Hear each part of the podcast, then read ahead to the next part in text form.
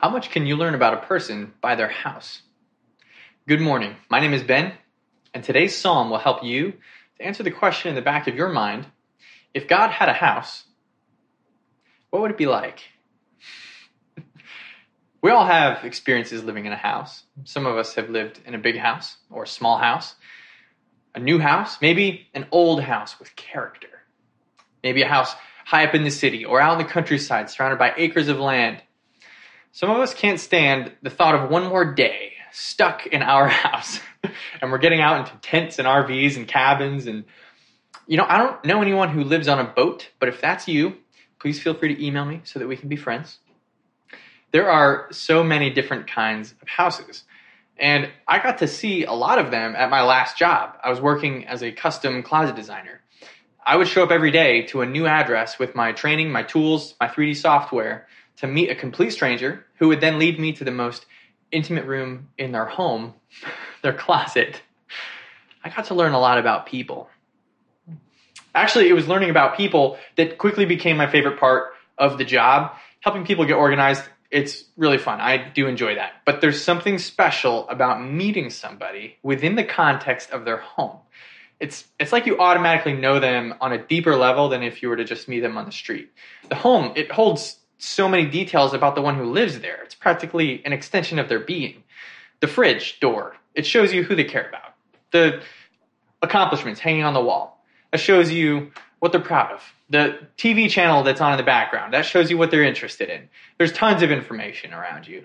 And this was helpful to me because what I can see about the home tells me what I can expect as the guest in the home for example, if if I open the door and there's I see dog toys on the ground in the house, that tells me I should be taking my shoes off outside on the porch or else go on a treasure hunt at the end of my appointment for a lost shoe. Why am I telling you this? Because we all want to know God better. Right now, watching this, there are hundreds of people gathered in their homes to seek Jesus. And that's amazing. Thank you. There are lots of ways that we can learn about God, but I'm telling you, if you can experience God in his house, you're going to know God on a much deeper level. So today, we are going to explore God's house together.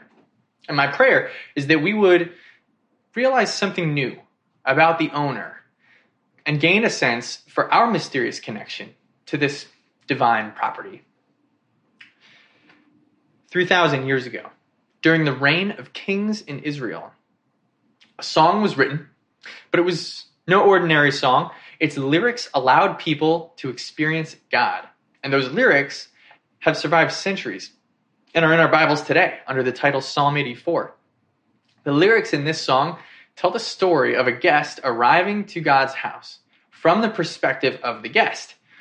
This should be a fun perspective for us to explore because if you've ever seen um, in a scary movie, the scariest parts are not when they show you the monster, but when they show you these close ups of the person's face who is afraid of the monster.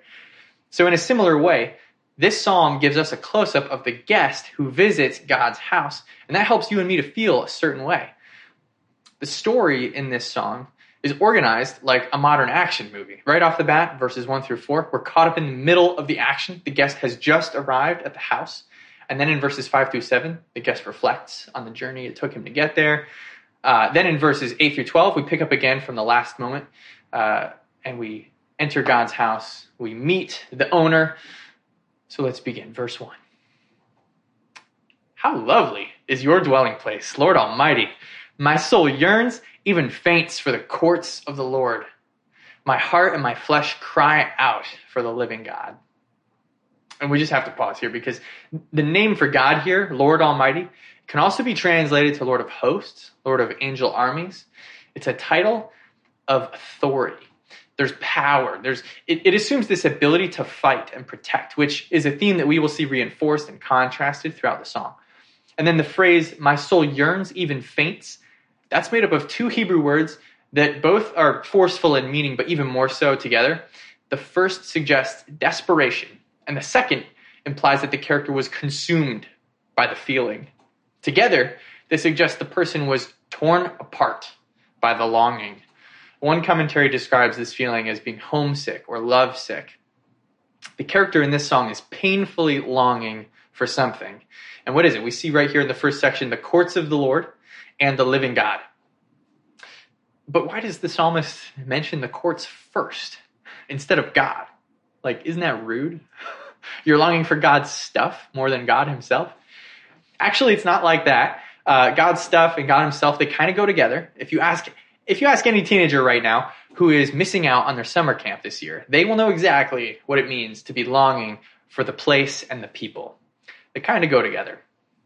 By the way, the word here for courts, it does not mean courtrooms, but courtyards. Uh, you're not inside, you're outside in some kind of enclosed yard area. Um, and this is great news for me because with my history of speeding tickets, I don't really, I don't really yearn for courtrooms. But can I tell you about the most beautiful courtyard I've ever seen? It was about this time last year. Your generous support sent a youth mission trip to Guatemala to drill a well.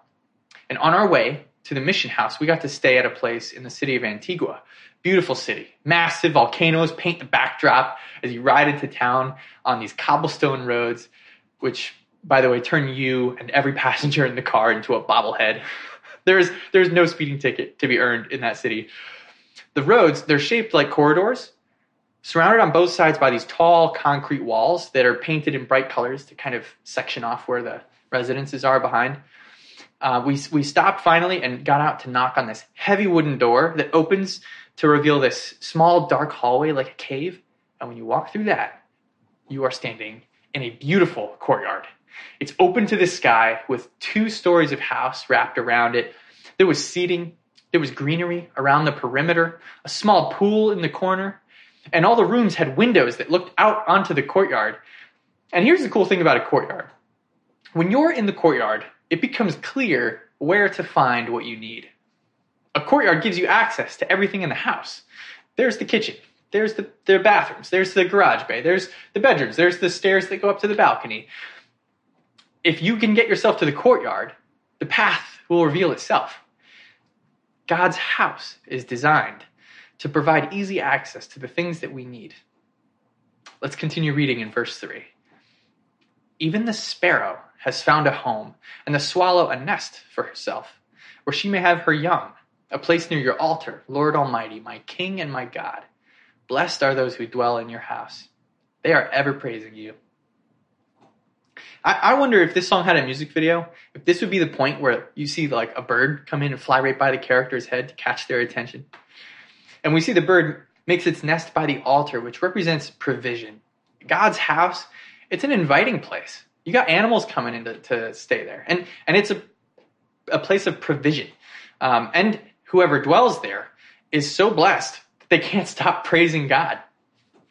Verse 5 continues Blessed are those whose strength is in you, whose hearts are set on pilgrimage.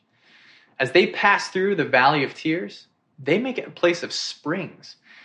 And the autumn rains also cover it with pools. They go from strength to strength till each appears before God in Zion. Our character, with God as their strength and a sacred mission in their heart, has been through a journey of tears and springs and pools. Kind of resembles baptism when you think about it, until finally they are before God to make one request, just one, right here in verse 8. Hear my prayer, Lord Almighty. Listen to me, God of Jacob. Look on our shield, O God. Look with favor on your anointed one. Better is one day in your courts than a thousand elsewhere. I would rather be a doorkeeper in the house of my God than dwell in the tents of the wicked. For the Lord God is a sun and shield. The Lord bestows favor and honor. No good thing does he withhold from those whose walk is blameless. Lord Almighty, blessed is the one who trusts in you.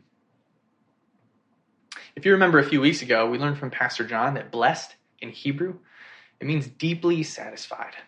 Three times in this psalm do we see a description of the satisfied soul in connection to God and his house. Do you want satisfied soul?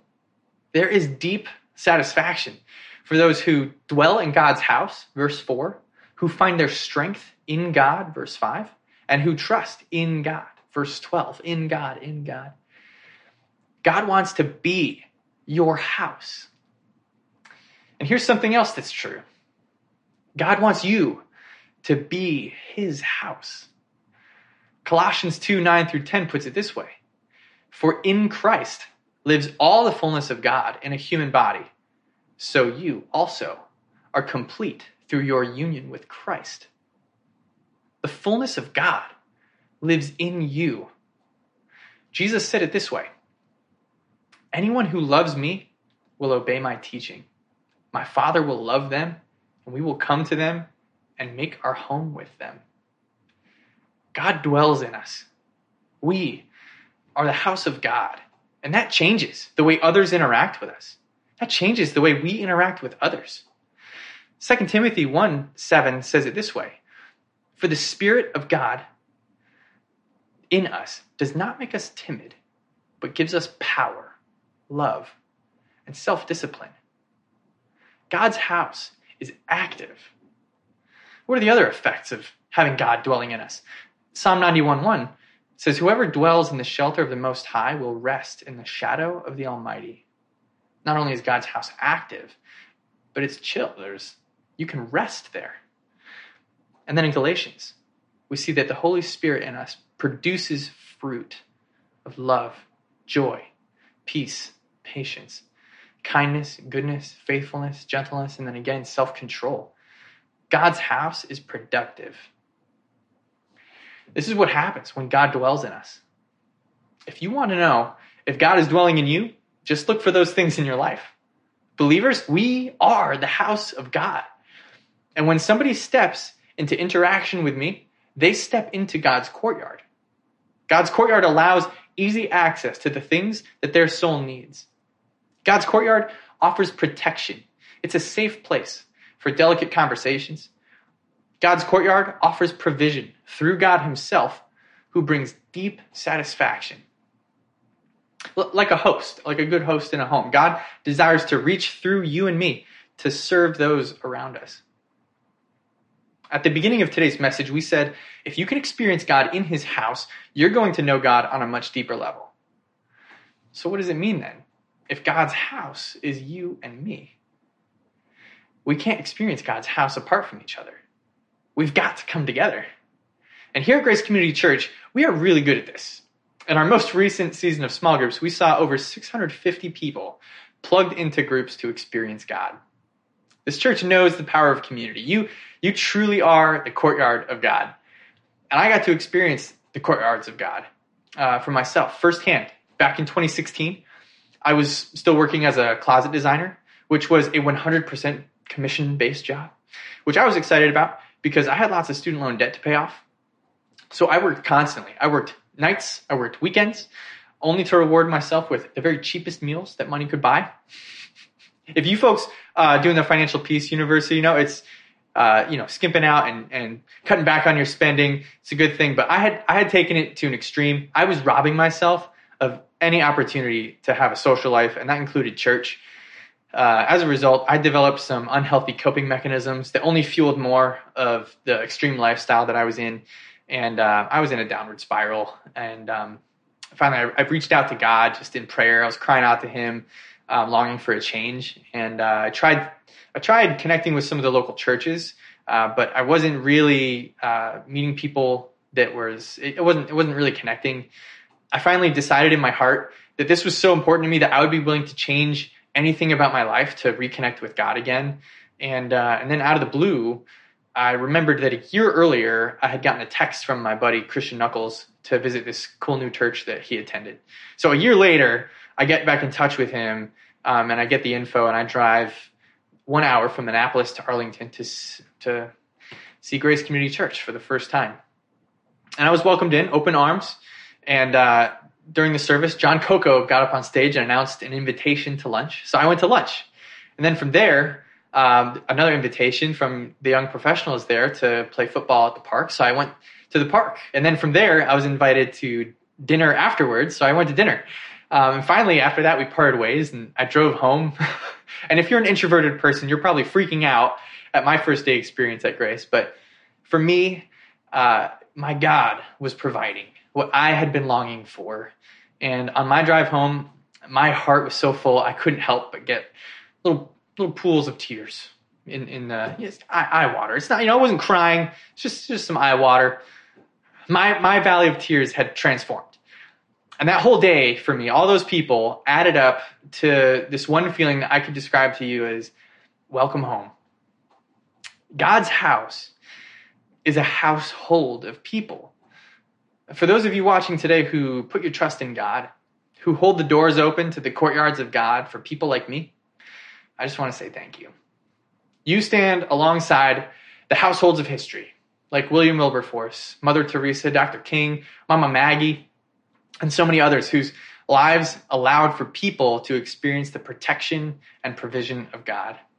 Even now, during the pandemic, many of you are making the time to engage the conversation about racial equality and justice. And that's the kind of conversation that happens in Jesus' courtyard. For those of you who are maybe reluctant to embrace God as your home, I just want to remind you that God's invitation is open to you today. You can be a part of God's household today, right now. When Jesus died, the veil in the temple tore from top to bottom. You have full access to God right where you are. Think about this God, God living in you. Um, HGTV, House Hunters. Imagine God is uh, he's he's house hunting. He's going all over the place. He's figuring out what he likes, what he doesn't like, what his needs are, what his sense of style is, and then he sees you, and he tells the agent, "I'll take it." But the agent says, it's going to cost you an arm and a leg. And God says, no, no, it's worth way more than that. I'm going to pay with my whole body. Ephesians 2:19 says, "Consequently, you are no longer strangers or foreigners, but fellow citizens with God's people, and also members of his household, built on the foundation of apostles and prophets, with Christ Jesus himself as the chief cornerstone. In him, the whole building is joined together and rises to become a holy temple in the Lord. And in him, you too are being built together to become a dwelling in which God lives by his Spirit. God, thank you for your sacrifice, which made an open invitation to all people to come and make their home in you. Would your Spirit be welcome home in me? God, strengthen me to live in such a way that your courtyard is true to the owner of the house. Let anyone who steps into interaction with me discover the protection and provision of God. Amen.